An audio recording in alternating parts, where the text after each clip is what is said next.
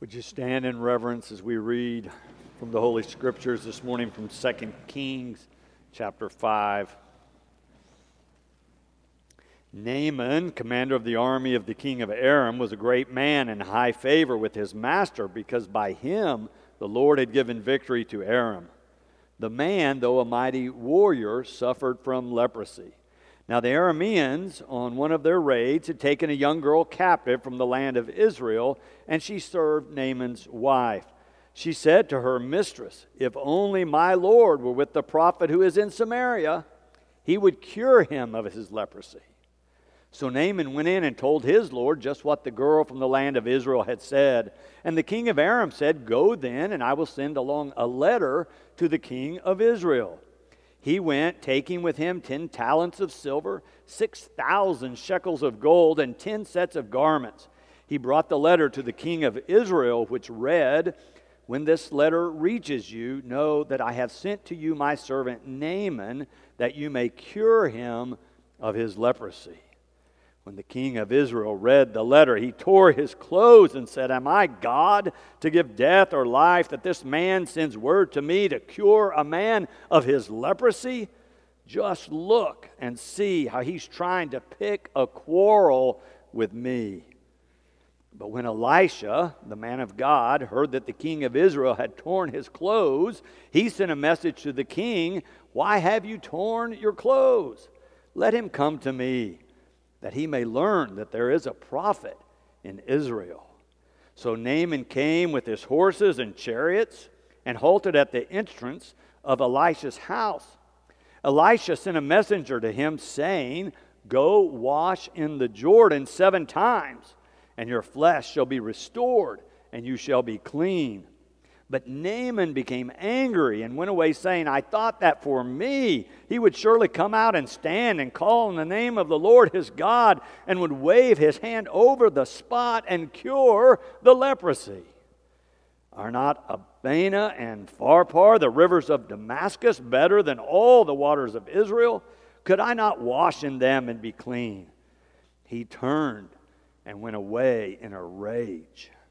But his servants approached and said to him, Father, if the prophet had commanded you to do something difficult, would you not have done it?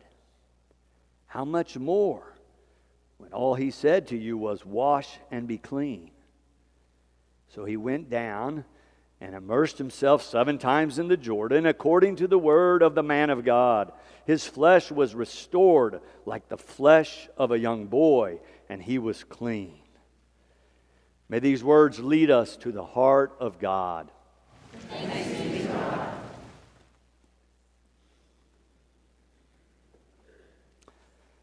So we have people who spend their whole adult lives and careers and professions as Bible scholars and Bible translators and Bible researchers. And they continue to find things that help us understand what we have in these ancient scrolls, now translated into English in our Bibles, and they come up with new insights. One of them applies to this section today. We read the word leprosy several times, which in more common modern medical terms is called Hansen's disease. But the Bible scholars say that's not what they're talking about here. In our Bible, when we read leprosy, it is translated from a word that means any number of skin problems. You may have a footnote if you have a Bible with you or reading scripture where it says leprosy. There's this footnote in mine that reminds me this is a term for several skin diseases, precise meaning uncertain. We have lots of words like that in the scriptures where it's a single use word or it's such an ancient word, we're not sure what it means. Today is one of those. But that's not really the point of the sermon, that's just an aside. So you know we have Bible scholars helping us understand all of this. What we have here today, a story today of this fellow Naaman who has some skin disease and he's seeking some relief. As I read through it, maybe you had this feeling too. It seems like it's kind of a last resort, that he's tried some other things to heal up this skin condition and he's still plagued by it. But then there's this captive servant girl that hears what's going on in the family and says to the woman of the house, You know, too bad. He's not from where I'm from. Down there, they could take care of this. She tells Naaman. He thinks maybe it's worth a try. He goes to the king and says, What do you think? The king says, I'll do you one better. I'll write a letter to their king and send it with you so they'll treat you right. So he gathers all these signs of power and prestige and wealth and heads down to see the king of Israel. When he gets there, the king realizes something is up. He reads the letter, he thinks it's a trap. Look at who's come. They've raided us before, they've plundered us before, and now they're back, and this is just a pretext to start all of that again. He tears his clothes. He's so upset. But Elisha, the man of God, we're told, says, Don't worry about it. I've got this. Send him over to me. I'll take care of it. So the king is no longer distraught. He's glad to hurry them away. Go see Elisha. You get the idea that when Naaman shows up at Elisha's place with all of his wealth, all of his military, that he's expecting Elisha to come out with respect, maybe with fear, maybe with a little more deference because he's a reigning foreign authority. But what does Elisha do? He doesn't even bother to come out of the house. He sends a message. Verse 10 says to Naaman, Go wash in the Jordan seven times, and your flesh shall be restored, and you shall be clean. Seems simple enough. But Naaman is outraged. Elisha hasn't come out, and now he's not even giving him anything fancy or powerful or flamboyant to heal him. He's got to go down and splash around in the river. You get the idea that he thinks this is all beneath him, that that man should have come out and done something for him. And the man did not. And it says he leaves outraged. But the servants have cooler heads. And they say to him, If he had said, Go do something really difficult, wouldn't you have done it? Wouldn't you have risen to the challenge? Wouldn't you be willing to go do that? How much more does it take to just go down to the Jordan River, go down the banks, go up and down seven times, see what happens? It tells us Naaman decided maybe they're right. And he goes and does the deed seven times in the Jordan, and he comes up fresh and clean, says he has the skin of a young boy. When I read stories like this, I often get caught up in all those details, but I keep reminding you as a way to remind myself that all of these stories are not there just because of the story itself, but they are there to point us toward God.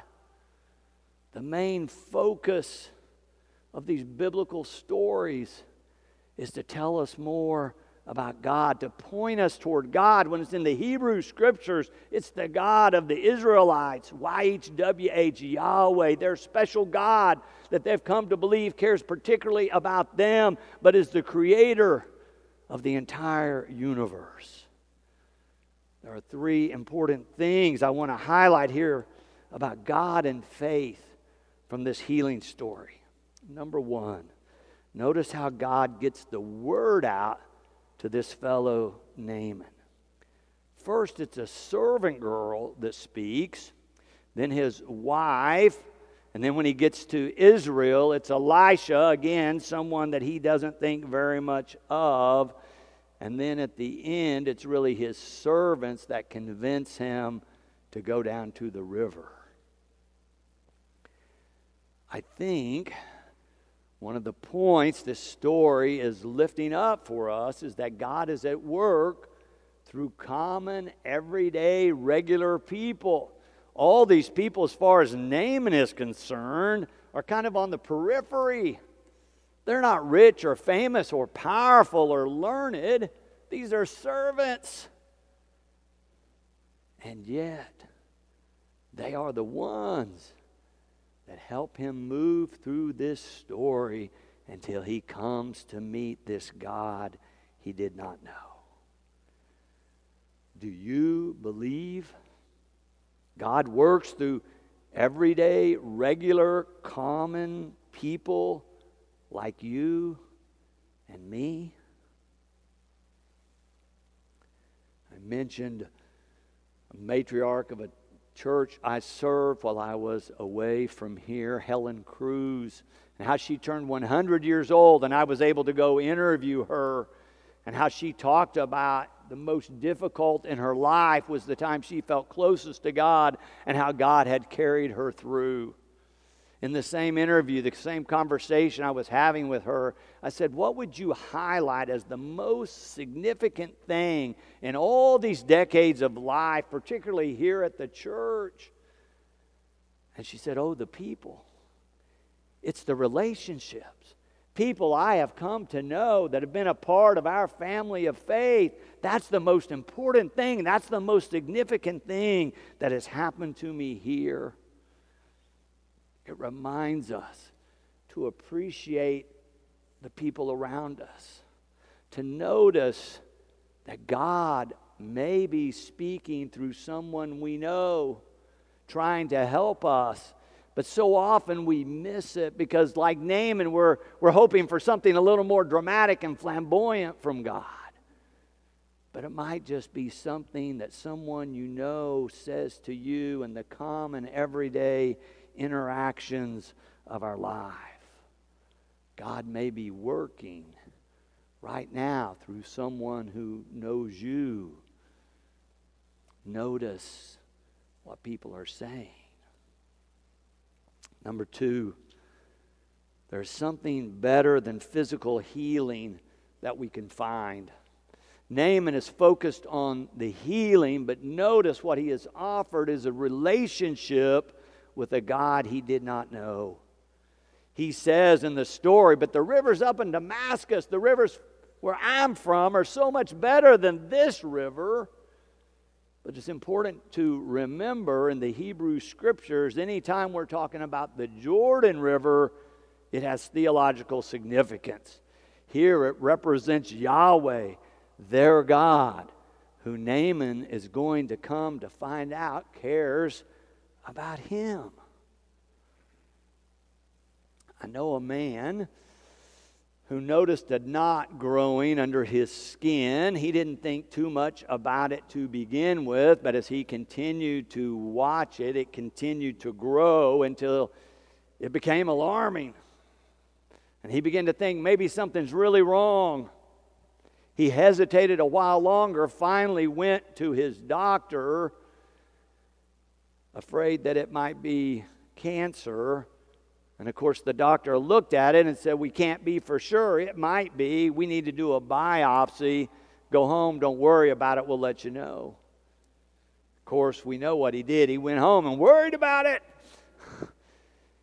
He said it really began to overtake all of his thinking. All he could think about was this is going to shorten my life. This is going to kill me. It's going to be terrible. And sure enough, when the doctor doctor's office called, it was cancer. And he said it threw him deeper and deeper into a very dark place. He could see nothing but terrible things coming.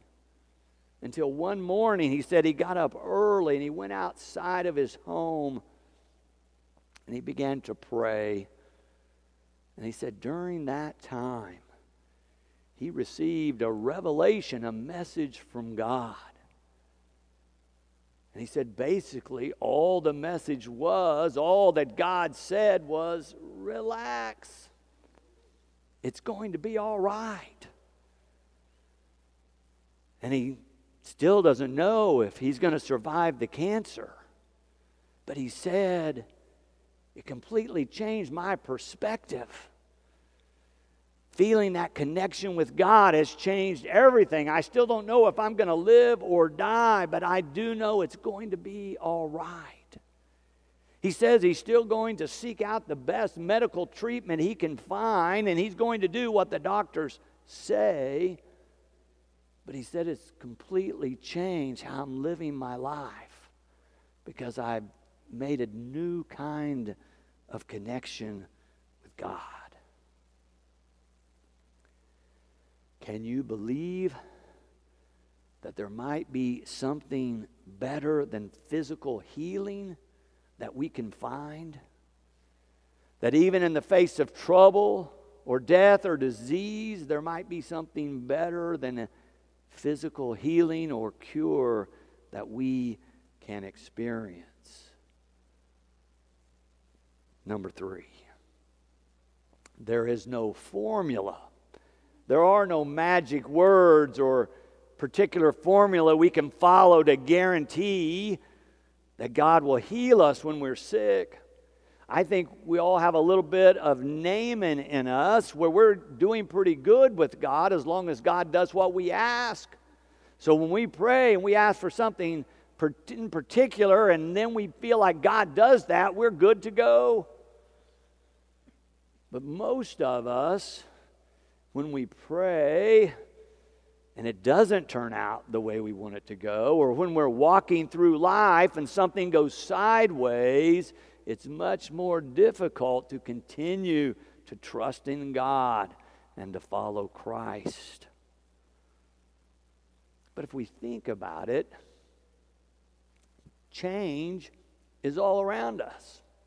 Change is occurring all the time. And when changes come, often there are opportunities for growth.